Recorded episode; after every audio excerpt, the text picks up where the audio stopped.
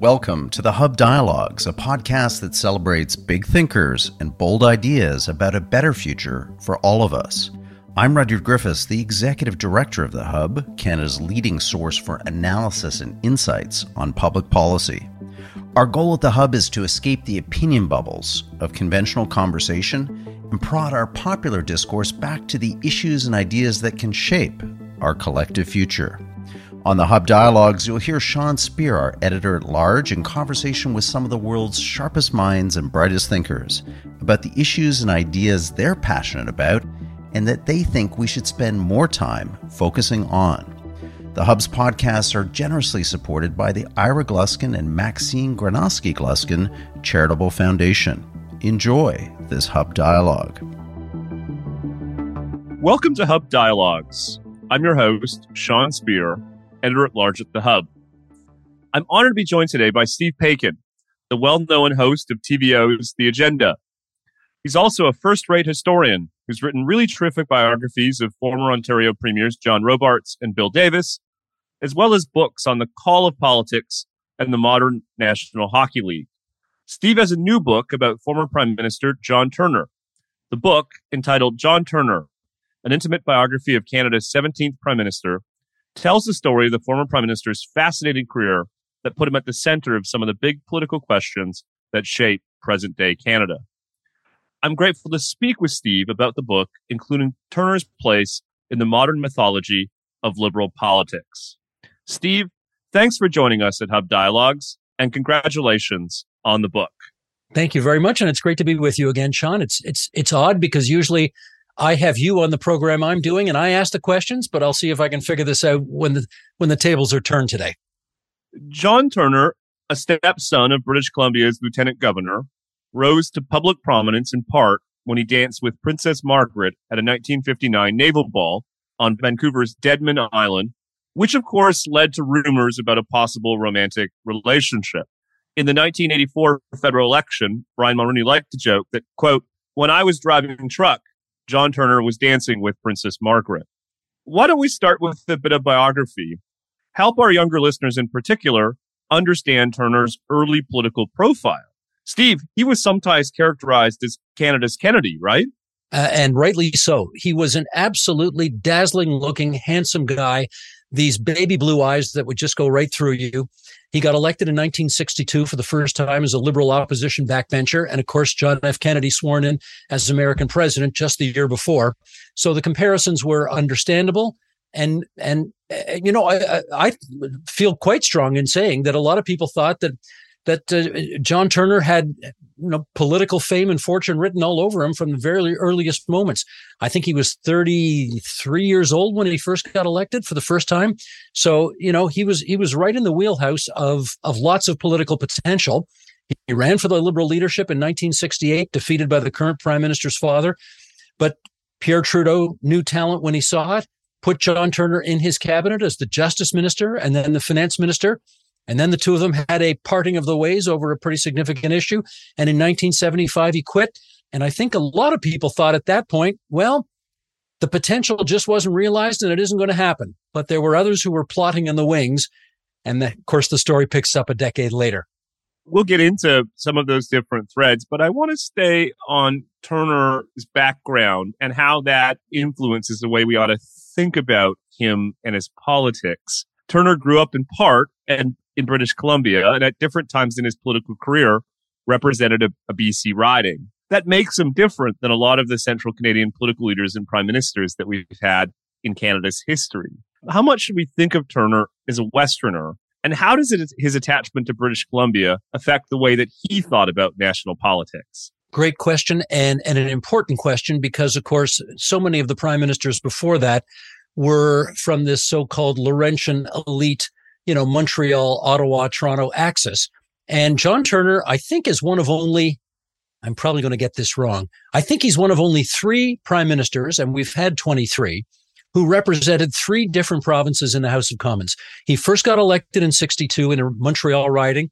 His riding disappeared, so he moved to the province of Ontario and ran in an Ottawa riding. And then when he came back in 1984, he ran in Vancouver Quadra and he won every personal election uh, that he stood for in his particular constituencies. Uh, I think Mackenzie King and Wilfrid Laurier were the only other prime ministers to have served in three different provinces. And, and I think you touch on something very important here, which is that John Turner very much felt like um, a product of Western Canada. He very much had his prime ministership lasted longer than 79 days. I think we would have seen a different way of governing, a way of governing that was very much more inclusive of Western Canada, which has always, I think, eluded liberal prime ministers, uh, you know, from, well, it depends how far you want to go back, but maybe all the way to the beginning. Uh, and and and he, his understanding of not just the West but of the North. This is a guy, Sean, who used to take his family on canoe trips further north than any white family in the history of the country. Uh, you know, up to Baffin Island, for goodness sakes, and Northwest Territories. And he'd seen places that only Indigenous Canadians had seen. And as a result, I think all of that combined the Western influence, the Northern influence, had he been able to serve longer, would have made for a very different kind of prime minister. Turner is sometimes characterized as a more centrist and even conservative figure when it came to, say, economic policy compared to Pierre Trudeau and other senior liberal voices of the era. I think, for instance, of Turner's decision to step down as finance minister rather than implement price and wage controls. Do you want to talk a bit about Turner's economic philosophy and uh, perhaps more concretely, what was it in his worldview that made him a big L liberal rather than, say, a progressive conservative? You know, if you made that Venn diagram, there'd be a heck of a lot of overlap between the blue grit that John Turner was earlier in his career and, you know, say a, a red Tory like Bill Davis. And it's interesting because the two of them are born a month apart. And so they come of a certain generation where there might not be that much difference between those two things. Yeah, back in the day, back in, in the 60s and 70s, the Liberal Party was very different from the way it is today. There was a blue grit wing, you know, with its eye on deficits and uh, much more concerned about the business community. And there was a sort of a social justice, more left wing wing of the party, uh, which of course uh, Pierre Trudeau represented and, and was much more along the lines of let's implement lots of big social programs and that kind of thing. But but I wouldn't want to exaggerate that because when John Turner came back to public life in 1984, having been on Bay Street, having become more conservative, having because he was on Bay Street, when he came back in 1984, I think, and particularly in 1988, when he ran that campaign against Brian Mulroney's free trade agreement, that was an indication that uh, although you might describe him as a business liberal, that didn't mean a blank check for the United States. And he was very concerned about Canadian sovereignty. He was very concerned about making sure uh, that we uh, retained control of our water. He was always adamant that he thought the United States was going to come after our water, and we better be careful not to let that happen. So, you know, he doesn't fit necessarily nicely into one of those boxes that he's he's definitely a blue grit, or I mean, I wouldn't go so far as to say he was a social democratic liberal, but he had more left leaning in him, I think, than more people gave him credit for we'll come to the 88 election in a minute, but I want to take up something you, you raised earlier, which is departure from politics for the book reminds me almost a decade before returning to take over as Liberal Party leader in the lead up to the 1984 election. A common narrative, Steve, as you well know, is that in the intervening time, Turner's political acumen and skill had atrophied a bit, that he had failed to keep up with the new modern political developments and felt a bit dated. Is that your sense? And if so, is there something that someone like Mark Carney can learn from Turner's experience? Okay, let's go at those one at a time. First of all, that is not only my sense, but that is the sense of, I think, everybody who knew him at the time.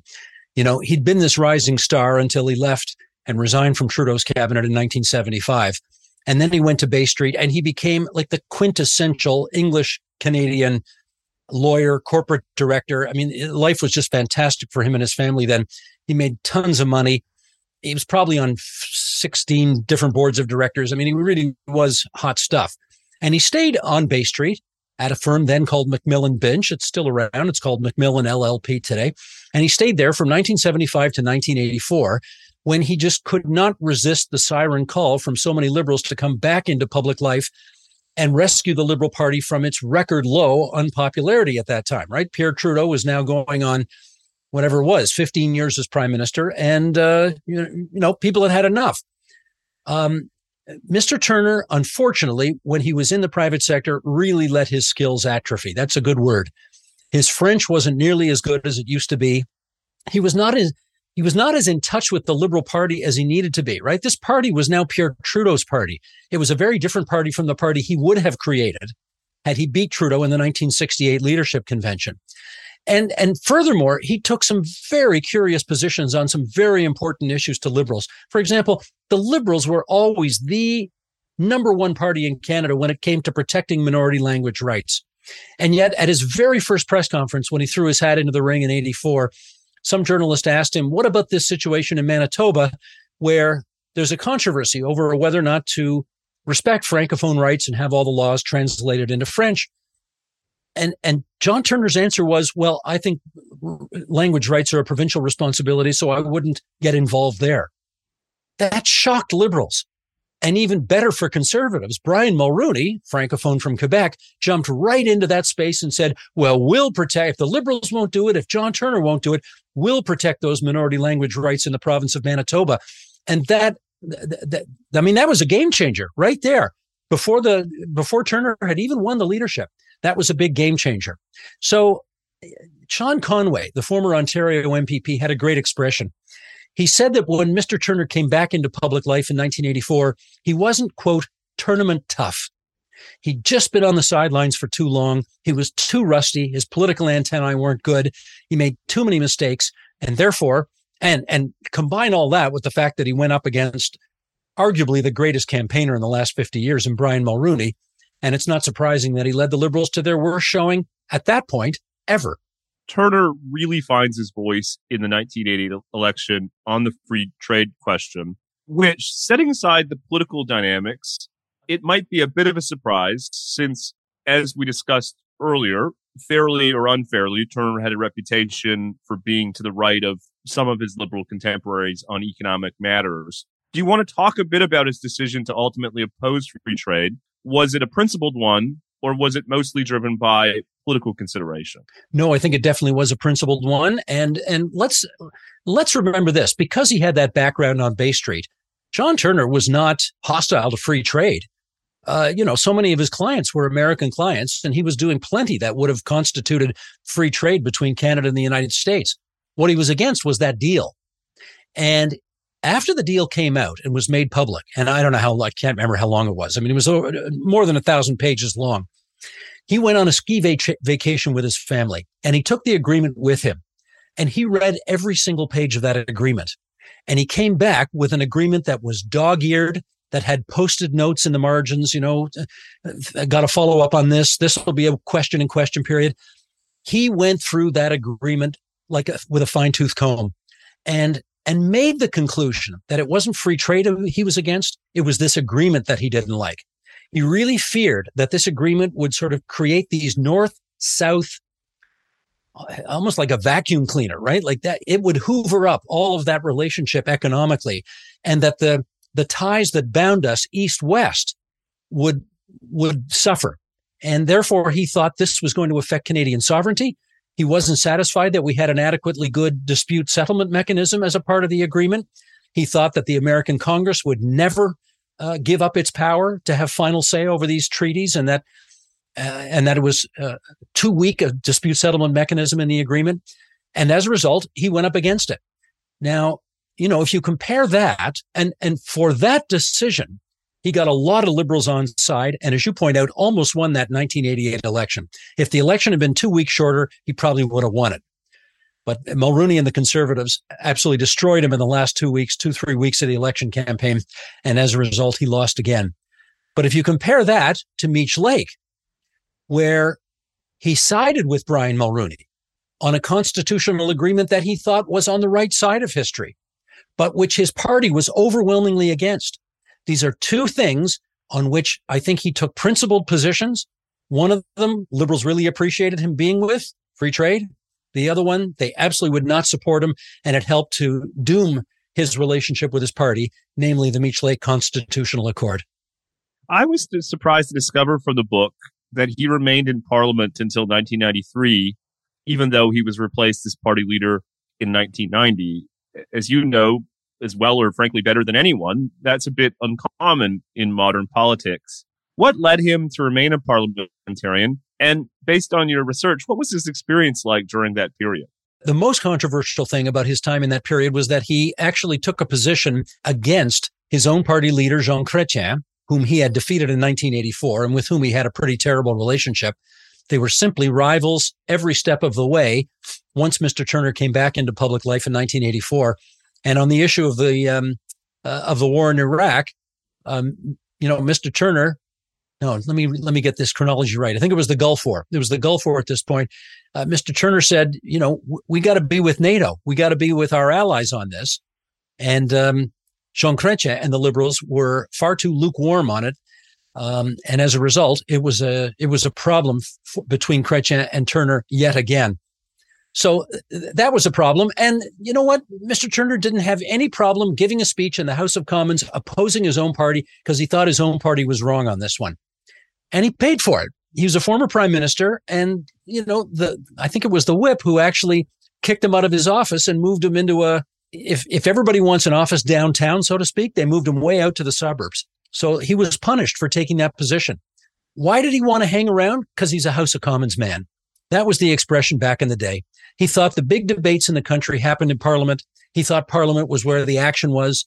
He'd been elected as the MP for Vancouver Quadra for a second time. He felt he owed it to his electors not to quit, not to quit on election night after he'd lost that uh, that second election. And so he hung in there and he stayed to the end of his term. Now, he didn't show up as often, obviously, as he did before, but he stayed as an MP until 1993, until the following, the subsequent federal election. And, and I think it says everything you need to hear about John Turner that he respected parliament and democracy so much that he wanted to serve out the whole term. I know it's a counterfactual, Steve, but I can't help but ask it. What kind of prime minister do you think Turner would have been had he been elected in 1984? Would he, for instance, uh, ran with the Macdonald Commission report that was released in, in 1995 and formed the basis of the Mulroney government's economic direction with trade and privatization, etc.? Or do you think we would have gotten something quite different? That is such a great question. And it's one that I pondered a lot uh, as I wrote the book because, I mean, the obvious thing is we're never going to know. But the other thing is, it's a hard question to answer because John Turner was so rusty when he came back into public life. He didn't take good advice well. There were a lot of people who offered him bad advice and he took that. So his political antennae were not good, which makes me think had he been able to win that election by some crazy freak or fluke, I should say, you know, would he really have been a great prime minister? I don't know. They often said people often said to me, you know, he'd take lots of advice from lots of different people, and whoever the last person was to give him advice, the last person to leave the room, that's the way he'd go. Well, that's not great leadership, you know, and and you know, I don't know if he did that because he was so insecure in his own lack of, you know, uh, uh lack of understanding of politics in 1984 because he'd been away too long, or what. It's a curious thing. You know, he was a great cabinet minister. We we have, you know, when he was justice minister, he brought in the bill to make abortion legal under some circumstances in Canada. When he was justice minister, LGBTQ rights became a thing. I mean, homosexuality was outlawed before John Turner made it legal. Um, so, he, you know, the notion that he didn't have political skill is absolutely wrong. But it seems that his best moments took place before he left and went into the private sector. And when he came back, well, look at the worst decision he made was calling that snap election. And he made it, Sean, because he saw what happened in 1968 when Pierre Trudeau won the leadership and then almost instantly called a snap election, took advantage of Trudeau mania and won a majority government that the Liberals had not previously had. What did John Turner do? He did the same thing. The only difference was there was no Turner mania in the land. In fact, liberal people were quite tired of the liberals by then, and the support that he had was a mile wide and an inch deep, and it just wasn't that strong and the people who were telling him, John, get a seat in the House of Commons, be prime minister for a while. There are lots of Canadians who don't know who you are. You've been out of public life for a decade. Get in there. Let them see you do the job. Meet with the Pope. Meet with the Queen. There was a, a papal and royal visit coming that summer of 1984. Meet with them. Do the job for a while. Let people see you do the job. He rejected that very good advice and he remembered Pierre Trudeau's example. He called that snap election. And as a result, he was prime minister for 79 days and 79 days only, making him the second shortest serving prime minister in Canadian history. You're one click away from getting access to all the Hub's best analysis and insights. Visit our website, www.thehub.ca, now and sign up for our weekly email news digest. Every Saturday morning, we'll send to your inbox the cutting edge thinking and analysis of our smartest contributors on the week that was. Dive into the big issues and ideas moving the public conversation, courtesy of the Hub Again, you can grab that exclusive email newsletter right now, free of charge, at www.thehub.ca. Now back to our program. You alluded to his rivalry and relationship with Jean Chrétien. I'd be remiss if I didn't ask about his relationship with Pierre Trudeau. Uh, in reading the book and preparing for this interview, I was reminded of his decision to resign in 1975 and the, and the controversy that that decision produced. Do you want to talk a bit about those kind of fundamental relationships in this era of Canadian politics? Sure. One of the reasons, Sean, I wanted to write this book is that um, a couple of people who worked for Mr. Turner when he came back into public life after 1984 said, Steve, you knew him. And it's true. I covered the 84 convention. Um, our birthdays were two days apart. And so we used to go out for lunch together on our birthdays. This is this is after he got out of public life. I, I didn't do that during public life, but after he got out of politics, we sort of became friendlier. And and you know those lunches were great because he would you know he'd answer your questions, and I'd ask him about some real steamy stuff from back in the day, and he'd talk to you about it. And on the issue of Trudeau versus Chrétien, this was one of the things that we returned to a number of times because you know, I reminded him, you resigned from Pierre Trudeau's cabinet. I mean, clearly you had a difficult relationship with him. And he said, no, no, actually, we got on okay. You know, we had a fundamental disagreement on wage and price controls, but in the main, Pierre Trudeau respected me. I respected him. We got along well. Uh, you know, Pierre Trudeau was obviously the king of England, of French Canada, but Trudeau understood that John Turner was the king of English Canada. And, you know, during the War Measures Act during 1970, there was his Justice Minister, John Turner. Remember, the, the, War Measures Act comes in under his name. He's the Justice Minister who brings it in. And Pierre Trudeau wanted him in the room and wanted him, wanted his advice on how English Canada would, would react to all of that. So his relationship with Pierre Trudeau, after it's all said and done, was pretty good, according to him. With Chrétien, the exact opposite. They were friendly when they were in Pierre Trudeau's cabinet, right? There's this, there's actually this great picture, famous picture in Ottawa of Lester Pearson, the prime minister, and these guys beside him. Justice Minister Trudeau, Solicitor General, I guess at the time, or maybe not even that, maybe Consumer Minister Turner, and Minister without portfolio Chrétien standing with him. So you get the prime minister and three future prime ministers all in one shot. And at that time, Turner and Chrétien got along pretty well. But when Mr. Turner came back out of private life in 1984 and ran against Jean Chrétien for the liberal leadership, and Chrétien thought, who is this guy? He's not very good. He hasn't been around for the last 10 years. I've been here doing the heavy lifting. I'm way better than him. And yet liberals were supporting Turner. Liberals, I mean, he won on the second ballot, right? It wasn't that close. That just was the beginning of the end. And frankly, the Chrétien people at that moment resolved to do whatever they could to destroy Turner. And they did. They were a terribly disloyal lot, I have to say. And they really made his life miserable. But then what are you going to say? A lot of it is timing. Chrétien came in in 1990, became the leader, won three straight majorities because, you know, people had had enough of the Tories at that point. So Turner's timing was bad. Chrétien's timing was good. And the rest is history. the election of Justin Trudeau as Liberal Party leader in 2013 seemed to represent a genuine generational change in the party. Even successful Liberal leaders like Chrétien seemed a bit removed from not just the internal machination of Liberal politics, but even the myths and stories that Liberals told themselves about themselves. What about Turner? What, if any, kind of purchase does he have in the modern Liberal Party's conception of itself? Well, I would say not much anymore. And, and for this reason, I think that 1984 convention really was the beginning of a civil war inside the Federal Liberal Party. And from that moment on, you were either a Turner liberal or a Chrétien liberal, Or after that, you were either a Chrétien liberal or a Paul Martin liberal, right? And even after that, you know, you were a Michael Ignatieff liberal or you were a Bob Rae liberal. And these cleavages existed in the Liberal Party for decades. And the one thing you have to give Justin Trudeau credit for is that he won the leadership of his party with, I think, what was it? It was like 85% of the vote, maybe 90. I can't remember now, but it was way up there.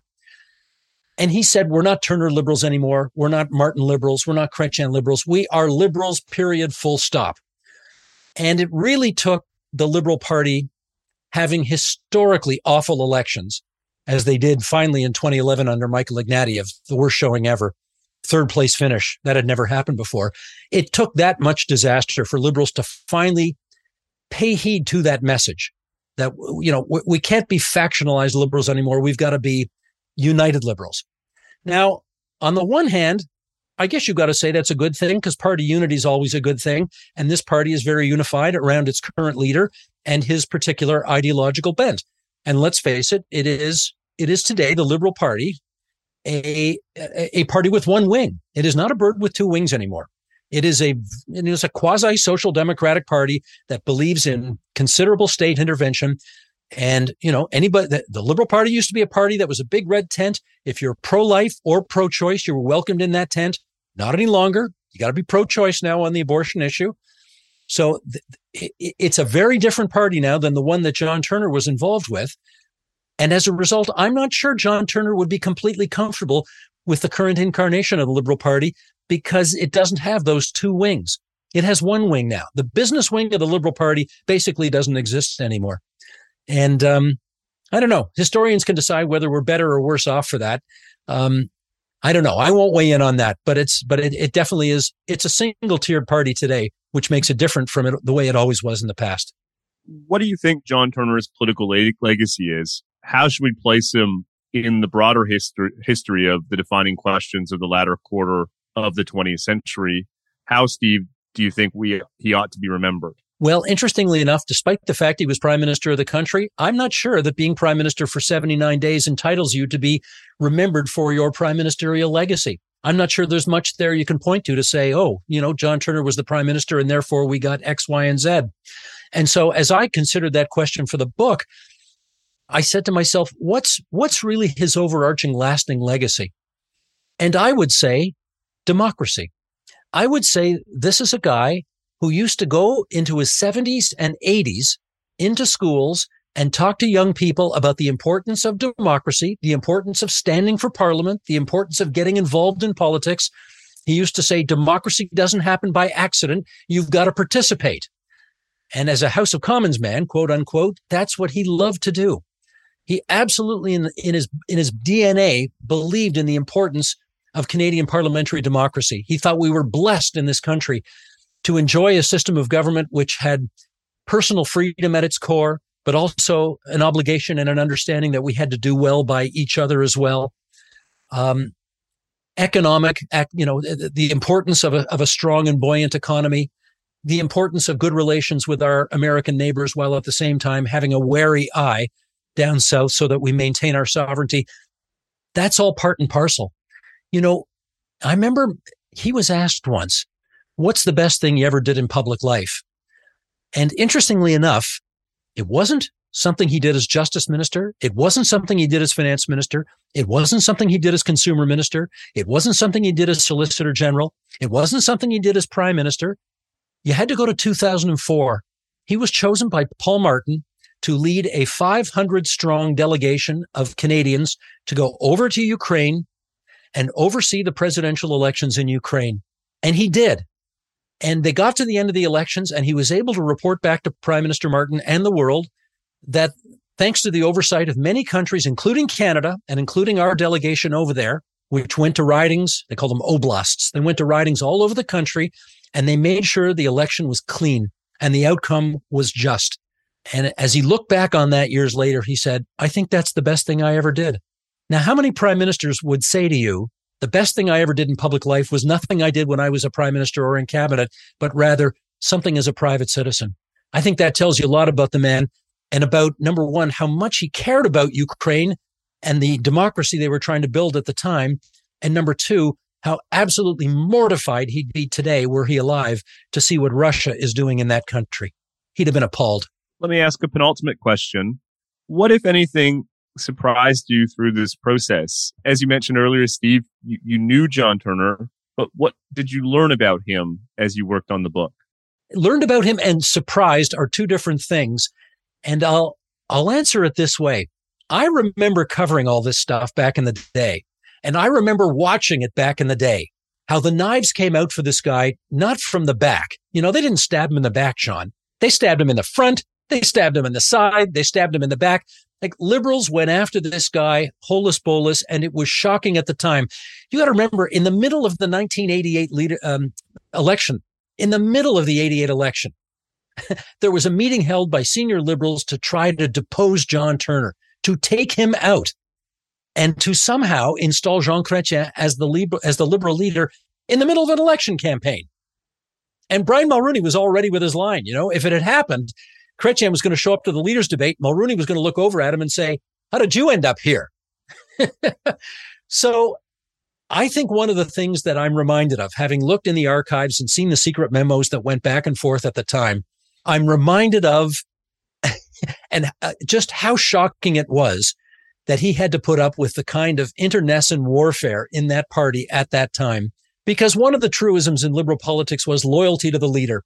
And you got to figure, you know, it worked the liberals were in power, you know, 85 of the first 120 years of the country's birth.